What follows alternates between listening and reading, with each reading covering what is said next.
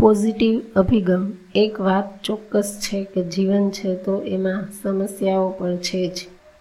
માની લો કે જીવન અને સમસ્યા બંને એક એક જ સિક્કાની બે બાજુ છે. ક્યારેક સો ટકા ગણતરી માંડીને જે કાર્ય કર્યું હોય એનાથી જ અણધાર્યું મોટું નુકસાન થઈ જાય. તો ક્યારેક જેના પર અટલ વિશ્વાસ રાખ્યો હોય એ જ મિત્રતા, વિશ્વાસઘાત કરી જબરજસ્ત આંચકો આપી દે. ક્યારેક શારીરિક સમસ્યા એવી સર્જાય કે પૂરપાટ દોડતી કાર જેવી વ્યક્તિ બ્રેક લાગવાથી અટકી ગયેલી કાર જેવી થઈ જાય, તો ક્યારેક પરિસ્થિતિ એવી બેકાબૂ થઈ જાય કે જમાવેલી પ્રતિષ્ઠા ખતમ થઈ જવા સાથે સમાજમાં બેઇજ્જતી થાય.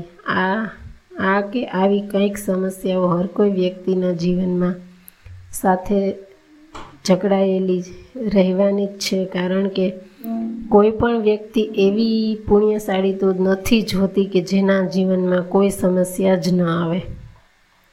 વાસ્તવિકતા જો આ છે તો સ્વસ્થ પ્રસન્ન રહેવાનો અમોદ ઉપાય છે. પ્રત્યેક, પ્રતિકૂળ પરિસ્થિતિમાં પોઝિટિવ અભિગમ આપણી કેટલીક માન્યતાઓ અને કહેવત પણ જરા ચિંતન કરીશું તો એના મૂળમાં પોઝિટિવ અભિગમ જોવા મળશે.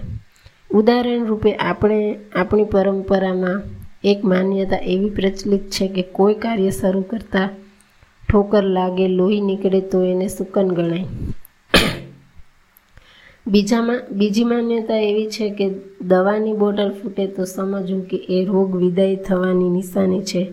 શું છે આ માન્યતાઓ? એ જ કે નુકસાનીમાં પણ પોઝિટિવ અભિગમ બરકરાર રાખવું. અરે, કહેવત તો ત્યાં સુધી કહે છે કે જે થાય તે સારા માટે થાય. શું વ્યવસાયમાં નુકસાની, શરીરમાં રોગ, પરિવારમાં કલા વગેરે બાબત એમ માની શકાય કે જે થાય તે સારા માટે? ના, એ ત્યાં એવું માનવું રહે કે મહદ અંશે પોઝિટિવ અભિગમ ટકાવી રાખવા માટે, મનને આશ્વાસન આપવા માટે ત્યારે આ કહેવત ઉપયોગી બની રહે છે.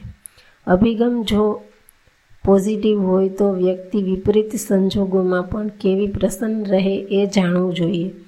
આપણે કમસે કમ નાની નાની સમસ્યાઓમાં તો પોઝિટિવ અભિગમ રાખવો જ જોઈએ. અને રાખીએ પણ છીએ જેમ કે ચા મોડી મોડે તો માનવું કે ડાયાબિટીસ નહીં થાય, ભોજનમાં મીઠું ન આવ્યું હોય તો માનવું કે બીપી નહીં વધે, જવા માટે રિક્ષા ન મળી તો માનવું કે ચાલવાથી આરોગ્ય સરસ થશે.